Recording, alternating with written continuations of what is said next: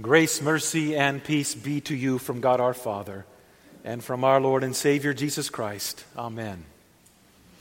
Brothers and sisters in Christ, the text for this morning comes from the gospel reading you've heard read.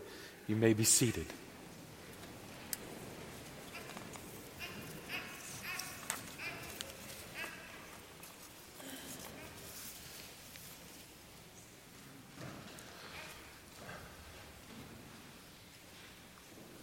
All of Satan's lies begin in God's name.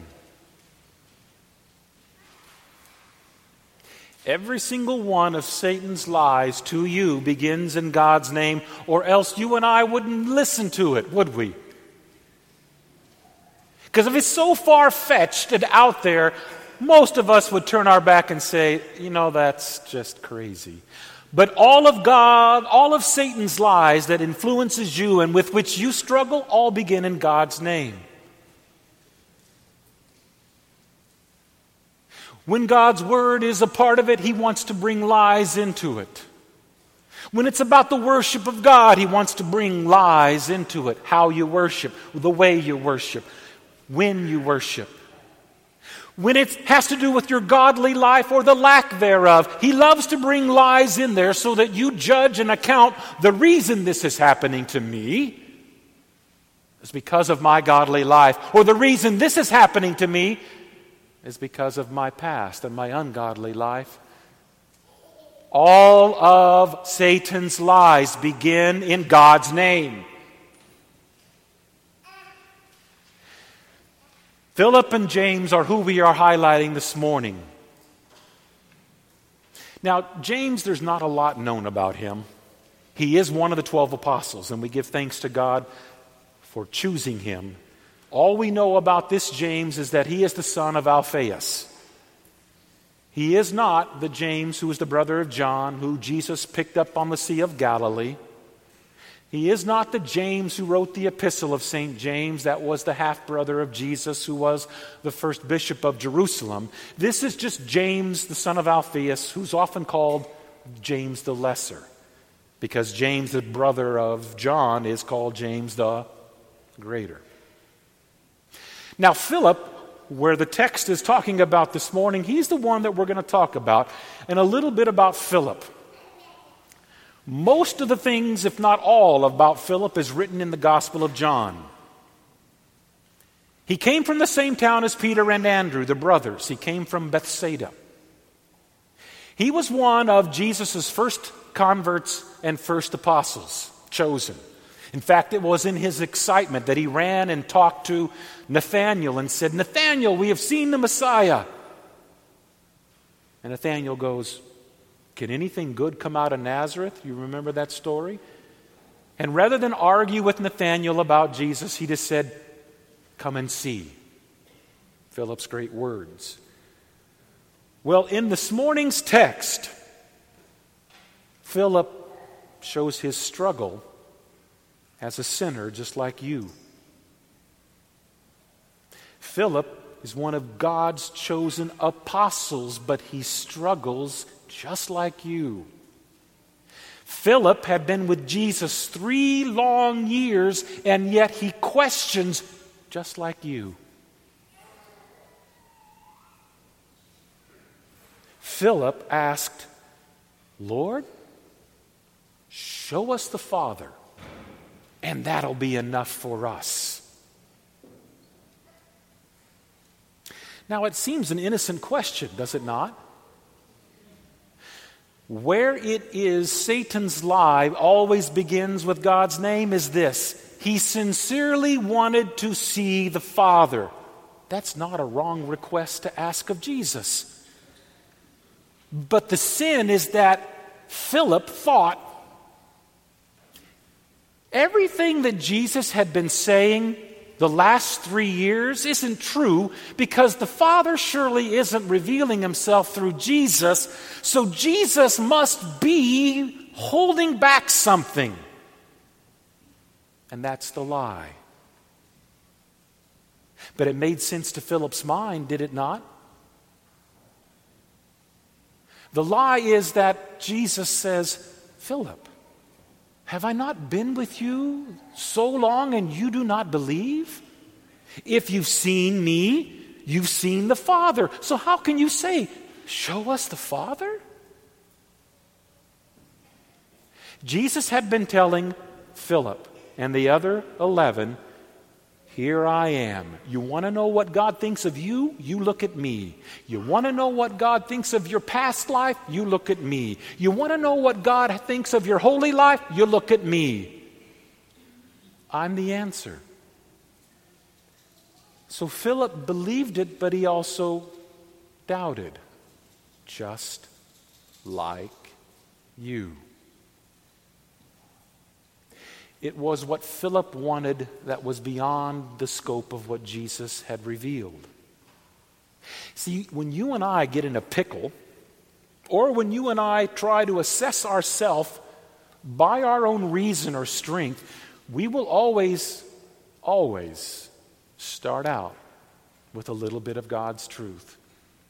And if we don't stick with what Jesus has said, it will always be filled in with Satan's lies that he's more than willing to offer us as ideas. Do you not believe that I am in the Father and that the Father is in me? said Jesus. The words I speak, I do not speak on my own authority, but the Father who dwells in me does his works. What works had Philip seen thus far? Philip had seen all the resurrections. Philip had seen all the miracles of people being healed. Philip had seen the feeding of the 5,000, the feeding of the 4,000, the walking on the water, the stilling of the storm. He had seen it all.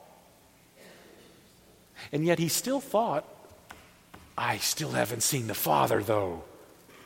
And Jesus is telling them, if you've seen me, you've seen the Father. Jesus doesn't like to play hide and go seek and not be found. Jesus loves to be found, but he loves only to be found where he tells you he can be found, not where you think he can be found. All of the devil's lies begins in God's name. Jesus has promised that baptism saves. You heard it read and you saw it read in the hymnal and the scriptural references that go with it. And yet people say this is not anything but water. To say that that is different than what Jesus has said is to say that that is an idol, and it's not. Jesus said, Whosoever sins you forgive, they are forgiven. So when I, a sinner, tell you what God says, I forgive you all your sins, and you choose not to believe it, that's idolatry, because that's going where Jesus has said he's to be found. And for us not to is being like Philip, looking for Jesus somewhere where he said, I'm not found there. Don't look for me there. Every time Jesus offers us his body and blood with the bread and wine, he says, It's given and shed for you for the forgiveness of sins, right out of Matthew 26. He does not ever say that this is a symbol or a memorial feast, but it given and shed for you for the forgiveness of sins. And if we think anything other than that, we're looking for Jesus somewhere where he's not. He's there. That's where he said to find him. See, the problem with the Jews were that they kept looking for him someplace else and in that person named Jesus. And Philip was succumbing to that question and that doubt where is God to be found? Jesus says, Find God here. Well, that's great if we're talking simply reason. How do you get the goods? That's what matters. How do you get the forgiveness that he won? How do you get the peace that he offers? How do you get the hope of eternal life if it happened so far away and so long ago? In a feeling? In a meditation? Or where he said you can get it? He said you can get it here. If you've been baptized, he said, I gave it to you in your baptism. I made you my child. I don't change. Earthly fathers and earthly mothers may change. I don't change. I never let go of my children, and I claim them as mine. That's where you find me giving you the goods. Yes, your pastor's a sinner who says, I forgive you all your sins, but Jesus said, You find me where I've told you to find me. If you forgive anyone their sins, Jesus said, they are forgiven. Believe it. That's where he said, Here's the goods. Receive the goods. Philip wanted confidence. That's all Philip wanted. I want confidence to know that I have what you've done for me. Is that not what you want? Is confidence? Yes.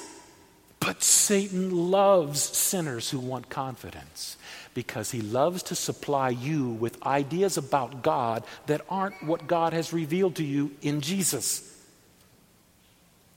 Satan would love to say, the reason that you can be confident to God that He loves you is because life is going so well for you. Look how He's blessed you. And what if God decides to take all of that away? Now, how does that reason think? Oh, God must not love me anymore. That's not what Jesus said. That's what Satan and your own mind said. It doesn't beget confidence, it begets doubt. Or the other extreme I have done so many horrible things in my life and my past. How can God ever forgive me? Satan is more than willing to help you with that depression and darkness and say, Yeah, you're right, he can't. But that's not what Jesus said. That's what Satan said. And you love to listen to because I love to listen to it in my downtimes as well. Every one of Satan's lies begin with God's name. That's why they're so tempting. Jesus said, Find me, find the Father. See me, you've seen the Father. Hear me, you hear the Father. There was a miraculous thing that Jesus had happened to him in front of J- Peter, James, and John. They were up on the mountain.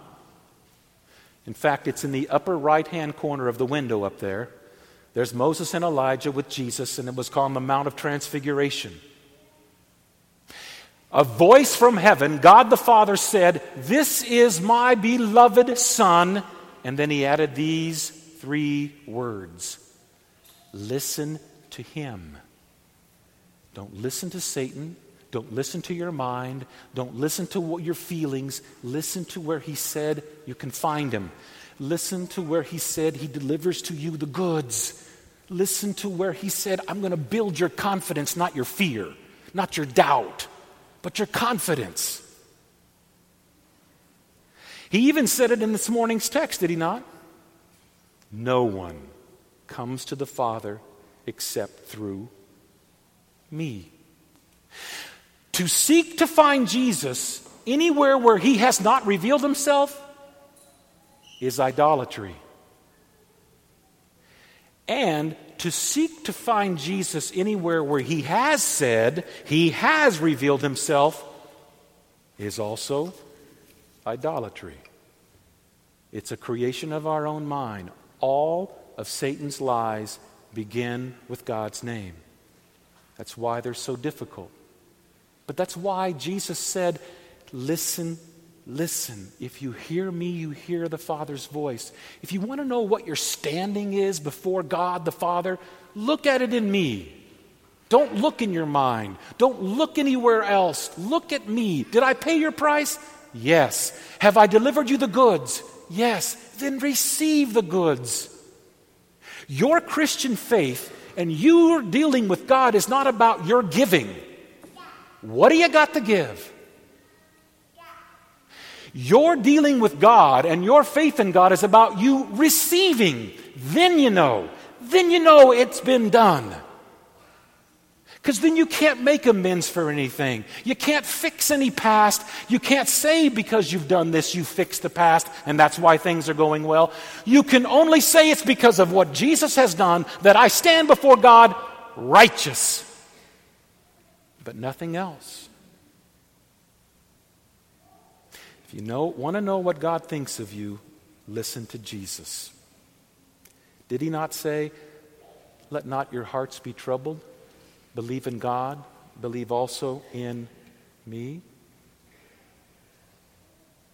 Did he not say, I prepare a place for you? He said this to Philip before Philip asks this boneheaded question. He said, I will come again and take you to be with me. And he said that to Philip before Philip ever let those words out of his mouth. And Jesus knew full well that he was going to ask such a question.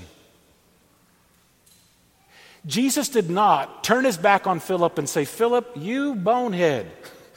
He said, Philip, listen, listen, I want to give you that confidence that you desire, but not in the way that you think it, in the way that I've revealed it. And though it doesn't make sense, it's okay. Cuddle up in my lap, close your eyes and ears, listen to me speak to you in your baptism. Nestle yourself in my bosom. Close your eyes and ears to your own mind and to the world who screams at you, and listen to me tell you in that word, I forgive you your sins. Open your mouth and receive my flesh and blood with the bread and wine, and take me in in my forgiveness so that you do have confidence and not fear.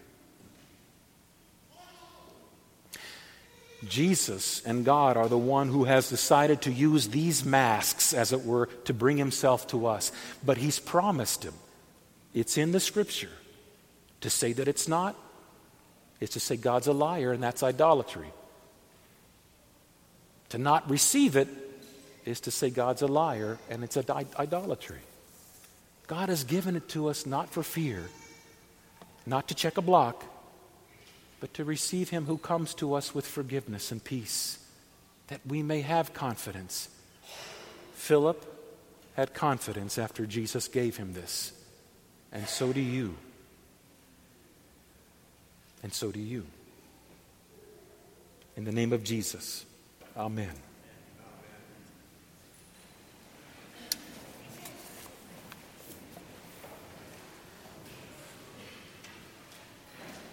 The peace of God which passes all understanding. Keep your hearts and your minds on Christ Jesus to life everlasting. Amen.